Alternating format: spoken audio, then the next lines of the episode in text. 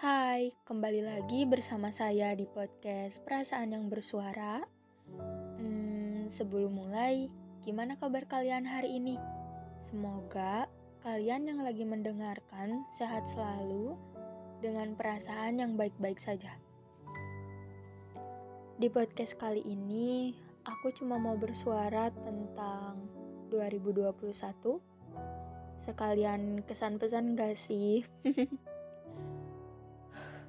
Waktu cepet banget berlalu ya. Tiba-tiba udah mau 2022 lagi aja. Hmm, tahun ini banyak capeknya, dominan sedihnya, adalah ada bahagianya, dikit. Seneng sih, tahun ini banyak ketemu orang baru, walaupun gak sedikit juga orang yang come and go in my life. Tapi wajar lah ya, namanya juga hidup. Pasti akan selalu ada yang datang dan pergi. Because jika ada pertemuan, pasti ada perpisahan. Ya, begitu juga yang datang pasti akan pergi pada waktunya.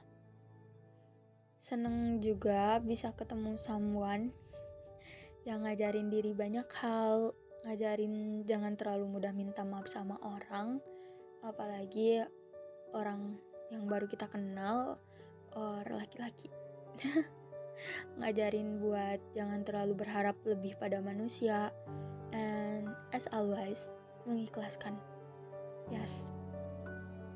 Actually tahun ini banyak banget yang harus diikhlasin. Dari tahun ini juga aku belajar pentingnya memanfaatkan dan menghargai waktu dengan orang-orang di sekitar kita sebelum kepergian datang. Di sini aku benar-benar mau berterima kasih banget sama tahun ini. Terima kasih untuk pengalaman dan pelajaran hidup yang bisa didapat. Terima kasih sudah mendewasakan diri. Terima kasih untuk segala kenangan, luka, bahagia, sedih. Pokoknya terima kasih banyak-banyak. And I hope 2022 be a better year than before. And semoga lebih banyak bahagianya. Amin. Amin paling serius.